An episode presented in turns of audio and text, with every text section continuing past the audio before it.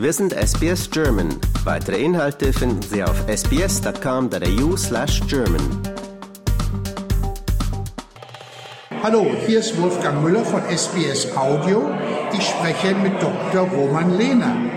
Und er ist hier aus der Schweiz mit einer Forschungsgruppe, die sich um Mikroplastik in unserem Hafen, hier im Sydney Hafen, bekümmert. Warum? Es gibt ganz viele Studien schon und Zahlen bezüglich dem ganzen Plastikproblem, aber was wir genau machen wollen ist, wir wollen genau, wir wollen herausfinden hier weltweit zum allerersten Mal, wie viel von diesem ganz, ganz kleinsten Mikroplastik, also Plastik, der kleiner als 0,3 Millimeter bis zu einem Tausendstel Millimeter klein ist, können wir finden im Gewässer und danach aber auch im ganzen, in, im Gewebe der, der Fische etc. etc., um herauszufinden, ob Seafood eigentlich hier in Australien, ob der kontaminiert ist und das einen, einen Einfluss auf die menschliche Gesundheit haben kann. Wir sehen ja schon mal Flaschen oder so Kaffeebecher und sowas im Wasser rumschwimmen, aber dieser Mikroplastik, wo kommt der denn her? Ja, der Mikroplastik, da gibt es zwei, zwei Sourcen eigentlich. Das eine ist die Plastikindustrie. Wenn die Plastik herstellt, dann stellen die sogenannte Plastikpellets her. Plastikpellets sind in der Größenordnung von maximal 5 mm. Mikroplastik äh, übrigens ist äh, per Definition sind Plastikstückchen, die 5 mm bis zu etwa einem Mikrometer klein sind. Das heißt, wir haben also diese Pellets, die gebraucht werden von der Plastikindustrie, die sind schon in dieser Größenordnung das ist sogenannte primäre Mikroplastik.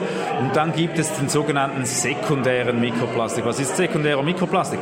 Sekundärer Mikroplastik ist nichts anderes als einfach Plastik, der zerbröselt und in diese Größenordnung zerfällt. Also wenn wir zum Beispiel eine PET-Flasche haben und die draußen wegen den Umweltbedingungen, also UV-Bestrahlung etc., langsam zerbröselt oder der Deckel in, in, in diese kleinsten Fragmente, kleiner als diese 5 mm, dann redet man von diesem sekundären Mikroplastik eigentlich. Wenn das so ein großes Problem ist, warum fängst du denn damit nicht in Hamburg oder Shanghai an? Warum musst du denn in unserem schönen Hafen damit anfangen? Es ist so, wir haben hier seit über drei Jahren eine fruchtvolle Kollaboration mit äh, australischen Forschenden und äh, wir haben hier äh, unique Möglichkeiten mit diesen Forschenden zusammen, sei es von der Technologie, aber vom allgemeinen Support das zu machen. Das zweite ist, der Sydney Harbour ist ein, ist ein Gewässer, das schon sehr gut erforscht eigentlich ist. Man weiß schon sehr viel, was es für andere Kontaminationen eigentlich im Sydney Harbour gibt. Und plus, man, man, man kann relativ äh, einfach natürlich die Proben entnehmen. Sprich, man kann mit einem Bötchen einfach kurz rausgehen. Es ist nicht so, wie wenn man im Atlantik oder Pazifik da tausende von nautischen Meilen hinaus segeln muss, um da irgendwann mal ins Gebiet zu kommen. Wir haben ja nun genug Sorgen. Warum soll man sich auch nur um das Mikroplastik kümmern? Ich denke, ja, wir haben genügend Sorgen, aber das sind halt einfach unsere Sorgen, die wir haben und wir müssen uns, uns diesen Sorgen stellen, weil diese Sorgen, sei es Klima, die Klimaveränderung, äh, Klimaerwärmung und der Plastik, das sind halt globale, große Probleme, die, die alle betreffen. Es ist nicht äh, ein kleines Problem, das nur irgendwo lokal vorkommt und es betrifft uns alle, unsere Zukunft, unsere Kinder, äh, die, die, die Erde und deswegen, deswegen müssen wir uns äh, diesem Problem stellen und spezifisch jetzt auch vor allem diesen kleinsten, ganz kleinen Mikroplastikpartikeln auch, auch die untersuchen, um genau herauszufinden, was, wie, wie, wie es da aussieht.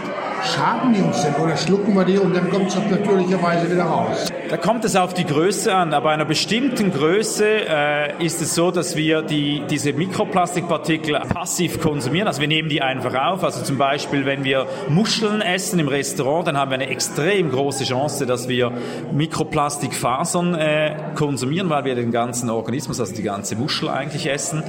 Ähm, da gibt es ganz viele Studien, die das zeigen, dass fast eigentlich alle Muscheln, also 80 Prozent der Muscheln kontaminiert sind, also verseucht sind mit diesem Plastik. Verseucht, das ist ja ein schrecklicher Ausdruck.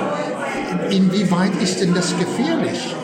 Das ist eine gute Frage. Nein, also man muss sich bewusst sein, dass Plastik eigentlich ja eine, ein Material ist, das aus Kohlenstoff besteht. Das, das, das äh, über Tausende von Jahren wurde irgendwann mal Erdöl produziert. Das Erdöl wird benutzt, um so dann auch äh, diesen, diese Plastikmaterialien herzustellen. Es ist ein organisches Material und also nichts von einem anderen Planeten. Das per se ist es nicht schädlich, das ist richtig so, aber wir, wir fügen, fügen extrem viele Additive, also Zusatzstoffe zu diesem, zu diesem unserem Plastik hinzu, damit damit der einzelne Plastik seine, seine, seine Form zum Beispiel hält, also dass er ein bisschen weicher ist oder härter ist, etc., etc., oder dass er auch äh, vor, vor, vor, vor Feuer schützt, also dass er nicht schnell äh, entflammbar ist. Und diese Additive, die können aus dem Plastik herauskommen und das ist dann halt vor allem das große Problem. Und sind die also in der Nahrungsmittelkette, also die Fische, die ich aus dem Hafen esse, da sind die drin? Bestimmt, die Fische konsumieren bestimmt äh, Plastikstückchen, diese Mikroplastikstückchen. Das Thema ist aber das, dass bis jetzt, wenn man halt den ganzen Magen-Darm-Trakt aus dem Fisch entwendet, was man ja immer macht, wenn man einen Fisch isst, man isst ja nicht den Magen-Darm-Trakt, sondern auch das Fischfilet, dann hat man überhaupt keine, äh, muss man keine Angst haben, dass man diese großen Partikel isst. Jedoch ist es so, dass noch keine Forschung eigentlich darauf äh, gemacht wurde, wie es nun aussieht mit diesem ganz, ganz, ganz kleinen Mikroplastik, der eben trotzdem durch den Magen-Darm-Trakt durch kann und ins Gewebe des Fisches kann. Und das muss man jetzt mit unserer Forschung wollen mit genau dieser Frage nachgehen. Warum interessierst du als Schweizer dich denn dafür? Ihr seid ja nicht gerade eine seefahrende Nation. Ja, das ist richtig. Wir machen Feldstudien. Wir global, also wir sind im Great Barrier Reef, wir sind auf der Nation im Mittelmeer, äh, in Zukunft in Amerika, im Pazifik, überall. Aber das ist nur ein kleiner Teil von der Arbeit, welche unsere Organisation durchführt. Der größte Teil der Arbeit, die wir durchführen, ist, ist eigentlich in der Schweiz. Und da geht es um, um, um Laborarbeit, äh, innovative äh, Entwicklungen von neuen äh, Testmethoden, äh, wie wir die Proben entnehmen können, plus auch halt äh, das ganze Thema vom Nanoplastik. Wir, wir hören ja immer wieder von der Verschmutzung der ja. Welt. Ist dieses Mikroplastik ein Kapitel davon? Ja, also man muss sich bewusst sein, jedes Jahr wird mehr und mehr Plastik produziert. Das hat damit zu tun, dass die Weltbevölkerung auch zunimmt. Deswegen ist auch die Nachfrage nach Plastik äh, immer größer. Das heißt, auch immer mehr Plastik obviously endet dann irgendwo in der Umwelt, wenn man nicht äh, die richtigen äh, Waste Management äh, äh, Sachen einsetzt und sich anschaut, hey, wie können wir das verhindern?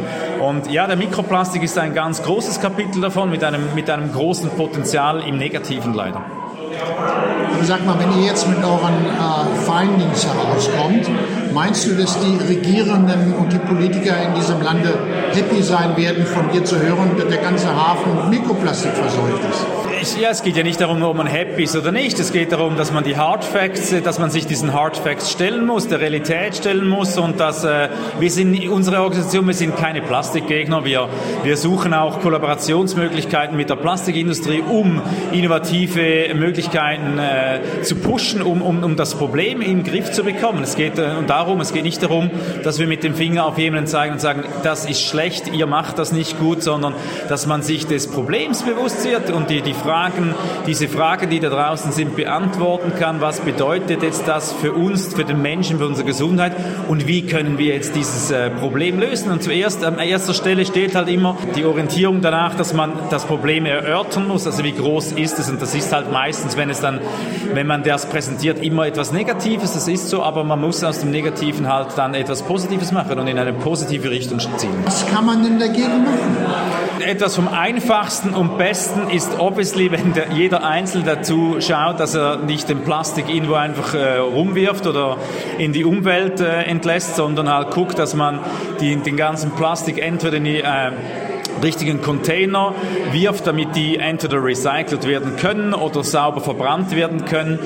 Und dass man halt auf Regierungsebene auch viele edukative ähm, Tools einsetzt, also dass man schon in den Schulen das viel besser kommuniziert, weil die meisten Leute bis heute eigentlich gar nicht wissen, aus was Plastik gemacht wird und dass es nicht eine endless, äh, endless Resource ist, sondern irgendwann ist es zu Ende, das ganze Material, das Erdöl und, und dass man sich dessen bewusst wird, wenn man, wenn man den Leuten eigentlich aufzeigen kann, was es für die Umwelt und für einen selbst bedeutet, kann man viel erreichen. Es gibt ganz viele Studien, die auch gezeigt haben, dass diese Awareness Educational Pro Programs einen großen Effekt. Also der Schweizer Staat hat es sogar so hingebracht, dass wir in der Schweiz mittlerweile eine PET-Flaschenrückgabequote von 85 Prozent haben. Das ist weltweite Spitze und das ist natürlich unglaublich. Also in der Schweiz, das, die Kinder wissen alle, ich schmeiße das Ding nicht einfach irgendwo hin, sondern ich schmeiße es genau in diesen spezifischen äh, Abfalleimer etc.